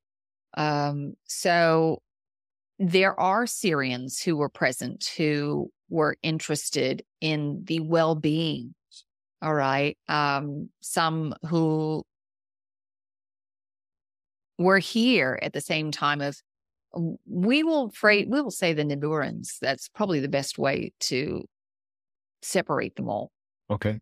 So um, you know, you've also had beings from the Pleiades who've been present and interacting, and Earth has a very long and varied history. Um, long ago, Earth was a vacation spot for many of the Lyrans. All right. Many of the Lyrans um, tried to escape some of the Lyran wars and found mm-hmm. themselves here on this planet. So when it came time, uh, they, many of them chose to go down into density. They came through uh, Lemuria. Mm-hmm. Many of those beings were originally from the Lyran star system. And some of them went through a descension process here. So they started out knowing that they were beings of light. They had full knowledge of that and they did not incarnate into a body. They downgraded their body to play here in this dimension. That was part of what they chose to do. So that was um, started about 450,000 years ago that the Lyran started to do that. Um, but there have been many, many, many, many, many species who've been here and played here, and some that are still here that you are completely unaware of. Some have zero interest in connecting with human beings. Um, some of them live in the depths of your oceans. All right. They have bases there and they work with the aquatic life. Um, you know, there's still parts of your earth that you have not explored. So they're there. And um, you know, it is it is a very varied history that you have in terms of interconnection with ETs. And even with the um Nibiruans, even within those bloodlines, there is a split in terms of how to work with humanity. Um, you know, whether it's wiping them out, all right, because they become too advanced. So you introduce plagues, you introduce uh, famine, you introduce uh, natural disasters. You help to to recreate some of those in order to um, reduce the population and start again with their um, decline in consciousness, as it were. But this is all part of the game. All right. This is a game. This is a setup where this dimensional range that you're playing in the 3D version is all about descension and reascension. Can you forget who you are? Can you play in the game of lack, limitation, and separation and come out of it? And and that's a very special experience to a soul because none of the other dimensions are like it. You know who you are. And at any given moment, you can project yourself as one that is one with all it is, or as a being that is playing separate, but you know you're playing separate. You know the truth of who you are. And as humans, you've forgotten that many times, or you remember it in the moment, but you can't sustain it. Well, it is fun remembering. That's for sure. Uh, I'm I'm having fun. I know it can be a little stressful sometimes, but uh, having a good time. so, yes. I want to say one other thing here. Many, yes. as you start to remember, might have a lot of emotions surface. Give yourself permission to feel that emotion. You don't have to figure it all out. You don't have to mm-hmm. figure, oh, this this was the event that triggered this emotion, or oh, um, this is the timeline where this fits in. Just give yourself permission to feel it and let it go. Just observe it. So at the beginning of the meditation, and by the med- uh, by the way, the the Sirians gave the meditation. Mm. So uh, we just want to give credit where credit is yes. due there. Thank so, you, um, as you are uh, just observing your energetic field, as you did at the beginning, um, if you take a moment and you look at your energetic field now, you'll probably notice that it looks vastly different. And it really is just a matter of taking a moment and reconnecting. So it is through the observance process of not saying, oh, this is good, this is bad, this is right, this is wrong. It just is. It is the state of things in this moment. And as you do that, you are able to transmute the energy. And that will allow you to live pain free. We always say pain is perspective. You can stay there for 30 seconds or 30 years. It's up to you. What's the difference? One, you keep reliving it, you keep telling the story, and you're suppressing it. You're not allowing it to complete its journey. The energy was meant to move through you, energy was always meant to be in flow. But what happens is that you clamp down. You say, Oh, I don't like this. I don't want to feel it. And so the energy can no longer flow. And then it is held there until you have a similar experience. And there's another opportunity for you to let it to flow, let it flow. But you say, Oh, no, uh, I don't like it. It's more intense now. And again and again and again until what most of you will do is just simply blow. You'll have an experience and you'll blow up and you'll think, well, that was kind of out of out of uh, scale for what was really going on in my life. And that's why, because it got suppressed and suppressed and suppressed. So when you actually give yourself permission to feel it, every other experience of the same resonance can come up and out. And you do that simply by observance. Um, the longest most of you can hold on to that is probably about 45 seconds. All right. Mm-hmm. If you're taking longer than that, you're probably getting lost in the story of it. All right. Yeah, good good reminder. Let's talk about the other question in terms of um, the three-year-old situation where. Oh yes, uh, yes. That so, was Ju- uh, Judy, uh, I think. Yeah. Yes, in a sense, you were placed here, and your your parents um, agreed to take you in, and memory engrams were placed in there. So uh, they were able to do that with many in the community, and it wasn't questioned really where you came from. Um, this will happen for many of you in terms of coming from other star systems or having a lot of access within your own energetic field of a particular star system so that you can bring through the lessons, the wisdoms, the gifts of that system. And many of you will feel heartbroken that you are no longer there. It is not so much about leaving this body to go home, it's about opening up to home in this body. That's what you came here to do, to bring home here. And what is home? It is your connection to source energy. All right. So, um, for you, it's, uh, you don't have to know all the ins and outs. We know that, that there is a part of you that is completely content with the way things are. Um, and it's more of a curiosity, but um, you also can connect with your guides once again and start to get more information about the specifics of your journey here. All right. Uh, yeah, I've that would be a recommend. Happening. Yes, I've been finding that happening. In addition to that, um, when I have a question, I just have the knowingness just drop down. Yes. Yes. Um, you know, claircognizance it is a really strong frequency for you. So go with it. Um, and, you know, for most of you, you'll get information and then you start to pull it apart with the mind. it doesn't always make sense to the mind. And so you go into doubt is this accurate? But in that moment, you're very clear. And the more you can start to observe that within yourself, the more you're going to recognize that that vibration is different and you'll start to honor it more and more. And you'll just know, oh, well, that's the truth. Because every time I experience that vibration, that frequency, I know it's the truth because it's come to pass or I got confirmation about it. So continue asking, um, and that will help open a deeper dialogue with your own guides so you can get more information. Great. And call them in. Oh, yes. All right. Yes. Thank you. You're Thanks, very Judy. welcome. All right. Uh, Lucas, you have a question. Your hand is up. Hello. It's very exciting to be with you here this way. Greetings, dear. So, my wife and I have been going to Serpent Mound for a few years now and um, connecting with, well, I, my question is around uh, the rise of the phoenix and the 7,000 year cycle. And if that is indeed related to Serpent Mound and some of that spiritual technology related to the magnetic field of the earth. So, um, it does have a little bit of the rising of the energy there. And there is a, a cycle that that land is kind of in. Um, it's a regenerative cycle where that particular area it goes through. Some of that was constructed early on. So when the ETs were there, they created um, kind of a little time bubble for themselves. They had a very long lifespan.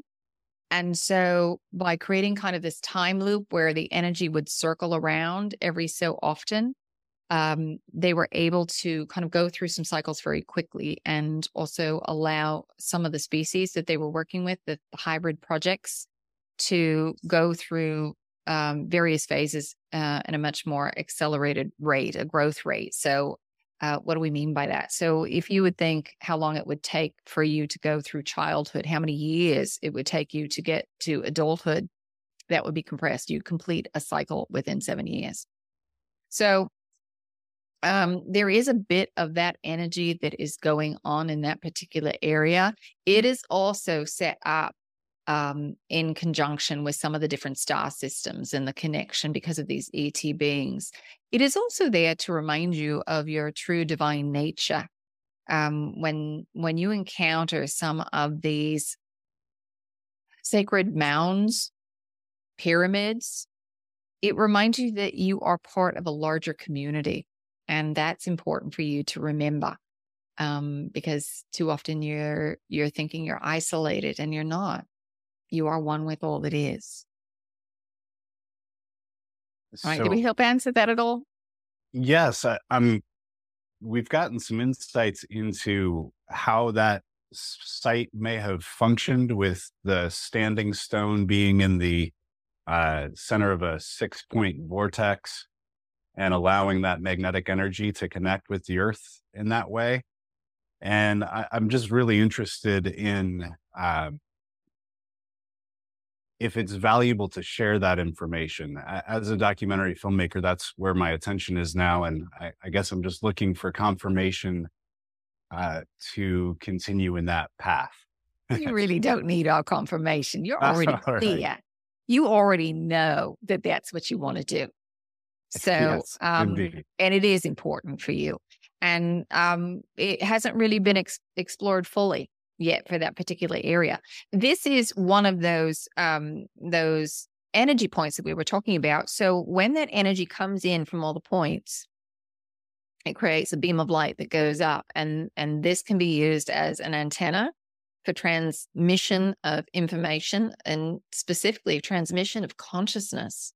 So um, one would be able to stand in the center and, and astral project from there using the extra boost um, uh, because when you astral project, there is a certain amount of energy that is required in order to access that energy um, and in order to disconnect from the body, as it were, um, but also just a surplus of energy that it can be sustained long distance. So if you are wanting to astral project to another part of the galaxy, you need a little extra energy and um, focus. It helps to focus you uh, as a soul so that you can astral project and communicate.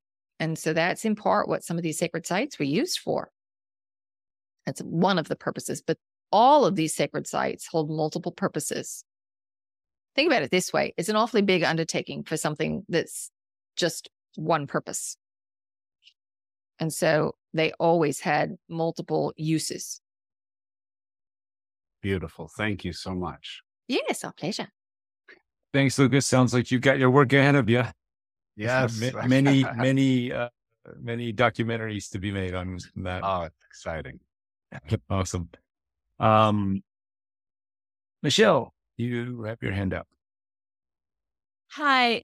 Um, just want to say thank you, Reuben, of course, as always. And then thank you, the P's. I just don't even have words to express how this feels right now, but tons of gratitude.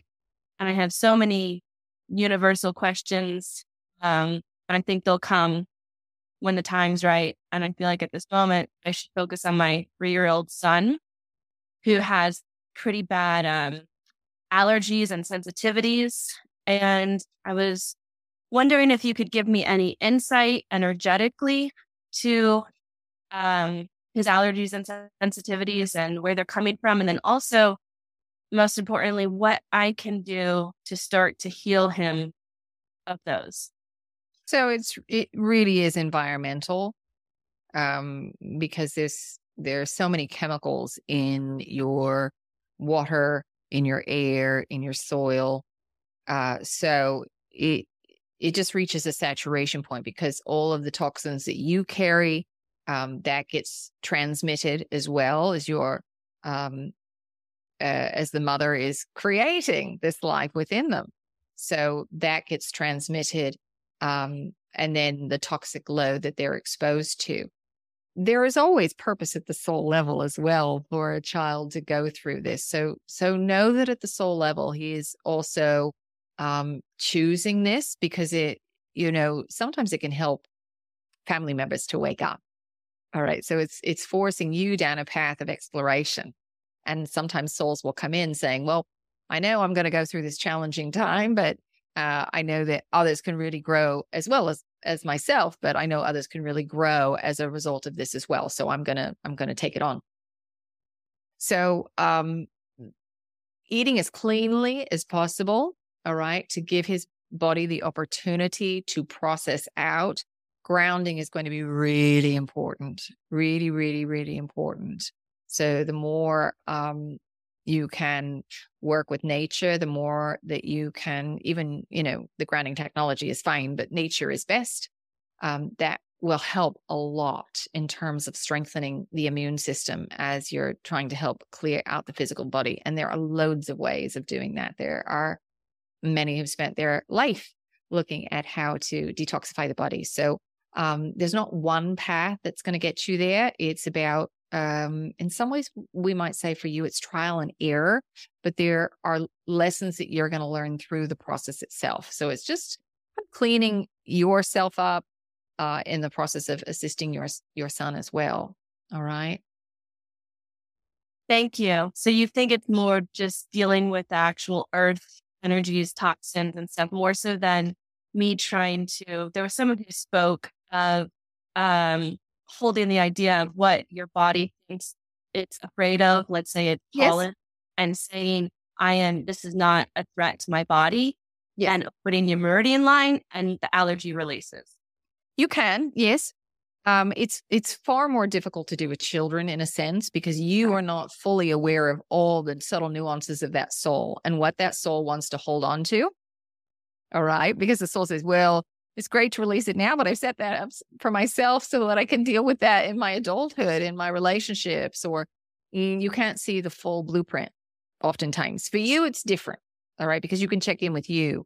Um, so you can do that that is one level to do it at the energetic level, but you've also got to do it at the physical level. Because if you continue to put the toxins in when the body is so burdened, the energetic work, um, it's helpful, but you also have to make that that transition in the physical as well. Now, you know, we always say that the body is created out of the energetic template, and that's absolutely true. But but sometimes you get to the point where you've got to start from the outside in and not just the inside out. Um, so that is that is the case here. So you really got to uh, look at some of that. Um, you can muscle test to give you some cues there of what is the problem in terms of um, what in terms of food or air. Um, frequency waves are probably the biggest issue that right now sensitivity in terms of uh, electromagnetic fields. So you can do some things to make sure that dirty electricity is not running through the house, that that gets neutralized a bit. Um, the grounding will help. And, um, you know, there are lots of things that can act as a Faraday cage, as it were. And, and it's sometimes it's not even so much blocking or shielding as reharmonizing the frequency so that it's not detrimental to the physical body. All right. So more so than food, we would say um, some of the electronics are really stimulating the body, and then any sort of other uh, allergy, any sort of irritant in the body, which on its own might be rather mild, is creating some problems. Make sense? Thank you so much. Yes. Awesome. You're Thanks, Michelle. Welcome. All right. Olivia, you have your hand out. Yes, hello. Um, first of all, just thank you so much, Reuben, and the whole interview with Ed team for creating this opportunity. This is so excited. And thank you, P's, for being here. I'm so excited. So, my question is pretty specific because I'm pretty sure that people live in, you know, places where there's nature all around. Um, and for me as well, but I live in the middle of New York City. And I have just come from um, Sedona, actually, and my integration back to um, New York has been it's been really it's been really interesting. I'm learning so much. I already have learned so much living in a city. But my question is really about discernment and discerning what thoughts and feelings are mine because I've found that staying in my sovereignty um after being in a very safe container in Sedona uh I feel like as soon as I came back to the city, I've just had to completely turn my dial off because every time I I kind of turn up the the volume, so to say, or the light, and I am receptive, I get these emotions and these thoughts that I don't I don't know if they're mine or if they're or if it's like some fears coming up inside myself. But what it feels like is a, it's the, it's a city. It's just the energy of the city. I hope I'm being clear enough. Yes, yes, yes. So, you know, you are holographic in nature. All right. So everything that happens to everyone else also happens to you. Now, in order for you really to sense a lot of that energy, you have to have some level of that program in your field. Maybe for you, on a scale of one to 10, it's a one. You walk out in the world and all of a sudden it's a nine. Through uh, resonance, when you experience that, it makes it start to vibrate in your own field. All right. So just uh, give yourself permission to feel what is sitting in your field so that you can clear it. Then you can also clear out your field um, on a regular basis. Just imagine running white light through the entire body, up and down, up and down, up and down. You might see it spiraling up, circling down, you know, in opposite directions, going up and down. Um, plants are going to be really good for you in your in your home for you to feel that sense of connection so that you've got that even um, if you're not on the ground level and you don't have a lot of nature around you necessarily houseplants can help you to reconnect um, with mother earth herself so that's also something that you can do and um, this is about you strengthening holding your own, holding your resonance, holding your center. And the stronger you get at it, the brighter your field actually will be as well. So you're just learning now how to do it in um, a more intense environment. You have a good sense of what that energy feels like, having been in a place where there was plenty of space and you got familiar with the feeling of you. Now you are learning how to do it in chaos. You know, if you want to go meditate, it's easy to do on a mountaintop. Try doing it on the subway. Not so easy. So, this is where you are. You're learning how to hold your own in the midst of chaos. And this is what everybody is doing right now. Um, so just clear your field out regularly, release anything that doesn't belong to you or anything that is no longer of service to you. And throughout your day, we would recommend having a practice where you are doing this, where you take 10 seconds, 30 seconds um, just to clear out your field and set a new intention, how you want to feel, connect with Mother Earth, and then start moving again. Now, when you start checking in at regular intervals, it will help you because you won't drop out as far. You'll catch yourself before you get all the way down into the, the pit and you can bring yourself back up. And this is what all of you really need to do. You need to have some sort of practice, and we recommend doing it throughout the day, not just once in the morning or once at night. You need to sustain this energy, and, and it requires repetition right now. All right. Thank you so much. So You're much. very welcome. So we're we're running low on time, so I just wanted to get to um, Ken's question as well as uh, Christine. So Christine, they're, they're quite quite similar. Um, Christine was mentioning that she had this sort of vibration and buzzing um, that lasted a bit last night, and wondering if you had any insights. And uh, we'll bunch Ken's question in here too. Um, he talked about during the light code seeing um, seeing geometric shapes in his eyes. So I don't know if this, if you want to generalize or if you want to hit uh, each question specific. I know we're all feeling all kinds of different things lately uh, during these uh, crazy times. So the buzzing is oftentimes bringing fresh energy into the body. A lot of Mm. times that's why people will feel that and you might have a sustained experience with it because it's it's getting all those cells to begin to vibrate and changing their resonance. Um, in terms of seeing the geometric code, yes, uh, it's quite common. Um, you know, Wendy will sometimes describe it as seeing a ticker tape, all right?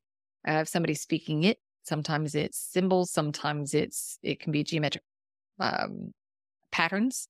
So, you know, sacred geometry is part of the language of light, and that's not unusual at all. You Mhm. know, so that may be something that for this individual, they really resonate with geometry. And that's why they're seeing it. They may have had lifetimes of working with sacred geometry. And so it is a natural language for them, uh, a language of communicating with the soul because they've spent so much time. Um, you know, geometry is a language. So uh, it's natural, it may be natural for them. Where somebody else, they may focus on the color, or somebody else may uh, focus on tones, all right, as they're hearing the sound because they've spent a lot of lifetimes working with tone and sound. All right. So it's different for everybody. And, and would you say is all this sort of part of this ascension symptoms? We're, we're terming this now, where we're kind of going through these big shifts and people are having these unusual uh, experiences? We're hesitant to say symptoms because Okay. that uh, the reason we say that is because you have so much fear around your health. And when you say symptoms, typically it's ill health that's associated with that. Um, sometimes it's just about the body coming back into balance. Sometimes the body's burning things off. Um, sometimes it just feels different to you because you've never felt it before. And so you think, oh, this is a symptom. And it is so varied what is creating that for all of you. So we we would say don't look too deeply for the why. Just notice what it is about it that is grabbing your attention and check in with yourself. What do you need to know or do about it? Sometimes it might be nothing. Sometimes you might feel like, oh, this is my body cue. I need to move more, or oh, I need to rest more, or um, oh, I really, this is a body cue that um, my body's trying to get my attention. I need to go call, um, I need to call Reuben. All right. I need to, I need to go back and look at some of that material that I just watched. Mhm. Um, it's you checking in with you in that moment to see what you need to know or do from your body cues because your body is amazing and it is constantly giving you cues, but you have become socially conditioned to disconnect with your bodies, that your bodies are failing, your bodies are not enough, they're aging, they're too fat, too tall, too thin, too short, they're too whatever. You've been sold a rather limited version of what is appropriate through the media, through television and film. And anything that doesn't fit that narrow vision is wrong. It's bad. There's a problem with it. So you've disconnected in many ways from your body. Um, the unhealthy diets for most people also disconnect. Um, and just unhealthy habits, stress, constant stress will keep you from connecting because stress keeps you in fight or flight. It keeps you in the operating system of the mind instead of the heart center where you have access to higher dimensional information. So, uh, check in. What is your body telling you? It's a great communicator. You just have to stop and listen. Awesome. Well, thank you, P's, for your time and for your knowledge and wisdom and sharing all this, all these, uh, and these awesome sessions. Appreciate it. Well, you're very welcome. We'd love to do a language of light activation for you all. yes, like. please. That would be All right. amazing. Yes. So, um, we'll do a couple of short rounds here. One is to help you to clear out your energetic field. Another is to help you to ground. Then we want to help you with empowerment and confidence. All right.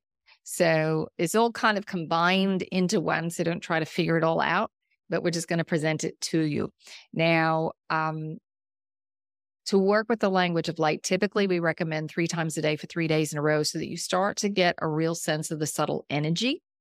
But there's no hard and fast rule for that. You can also listen within yourself. So, in other words, if you don't have the recording to come back and listen to, you can also imagine connecting to this moment again because it's recorded in your energetic field. And when you imagine connecting with it, you are connected with it and you can access the frequencies. Now, the language of light is like somebody playing a note on a piano so that you can find that frequency. Um, if we asked you to sing the note of C, most of you would be hard pressed to do that. You don't have perfect pitch. But if we played it on the piano for you, you'd say, oh, that note. Okay, no problem. And so this is what the language of light is doing, as well as transmitting all kinds of information that you can then shift your own energetic field into resonance with. And this is you doing the heavy lifting. We're not doing anything except presenting you with the information that you then have to or don't have to uh, choose to engage with. All right. So nothing to know or do. Just relax. Take a nice deep breath. いびとくとべるしゅけてきたあるめくたぷたくしこぷたぷしゅけてびてきたあなまねびるしゅけてててべるしゅけたあんだあるめねびるしゅけてべるしゅけてびてきたあるめいぶらめるべるしゅけてやれりめねびるしゅけてどえんまらいるべるしゅけてびてきたはさあんだこれあるべるしゅけてべてきたいはさらあるべるしゅけてべるしゅけてでででべるしゅとおらまねびるしゅけてびてきたはらあるめるべいべあるべるしゅけてびてきたべるしゅけてでででべるしゅけたあんばらべるべるしゅけてばとこらあるべるしゅけてででもななななべるしゅけてひさあたきた Take a nice deep breath.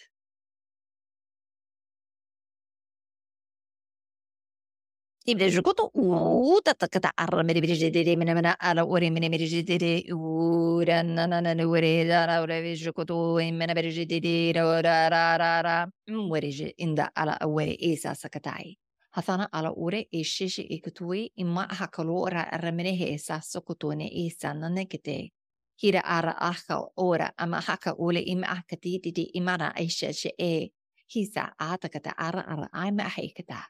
Take a nice deep breath.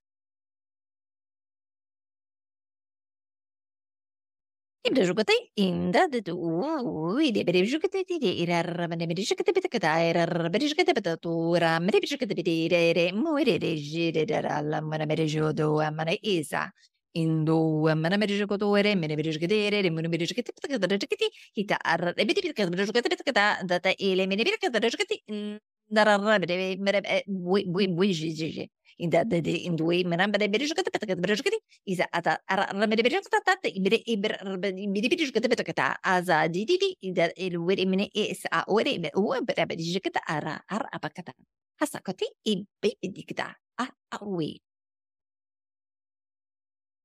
all right take another nice deep breath so we'll go ahead and we'll leave you here but feel free to connect with us directly. You don't need Wendy. Just ground, heart center yourself, ask your question, and listen. And until we hear from you, we are around, we are watching, we are waiting, and we are sending many, many well wishes. Wow. Thank you. That was amazing. Uh, what what what do you when you do the light language are you are you feeling the um the energies of the beings and what goes through your uh, body and mind and heart too. Yeah. um, sometimes it feels like a big push of energy. Yeah. And um, sometimes I'll know, like, okay, we're focused on this right now. Um, we're focused on this kind of energy. Um, rarely is it like a direct translation of something. I just know that this is what the energy is for. Yeah, it felt a little the, the last one at the end there felt like a newer type. I haven't really felt that one from from you, and maybe maybe I missed some, but yes, felt like some new stuff going here. Yeah. So, and like I said, sometimes it's yeah. multiple beings blending their energy. So it may sure. be somebody new who's come in with somebody old. So, um, I never fully know, but like I said, you know, my my own guides are kind of gatekeepers for that, and my own soul um because mm-hmm. my energy goes up theirs comes down and we meet in the middle. And right. then i allow the energy um like the translation to come through. So it's not like anybody's in my body. Sure sure. Yeah yeah. Well it's you know your work and your uh and doing this in this way is is super inspirational and um i know as charmaine said you know during these tough times uh, the P's being as grounded and and neutral, you know, and and dissipating the the energy, and still throwing in some of those rough nuggets to hear. You're like, oh, ah, okay, yeah, how do I process? But at least they give us the tools to to move through these uh, rough times with uh, as little resistance as possible. So thank you, and thank you, uh, Wendy, and thank you, P's, for for just this constant um, um ins- inspiration. Oh well, thank you, yeah. and thanks for having me here. It's been lovely to connect with you all. Thanks for tuning in. I uh, hope you like this interview. We actually do this every week on my membership portal page. You can access it through interviewwithed.org or uh, click on the link uh, somewhere in here. I'll put a link and uh, come over and join us. You too can ask questions. Every week, we have new special guests, and you get to ask questions directly to the channelers and to the beings that they channel. So, see you in the portal.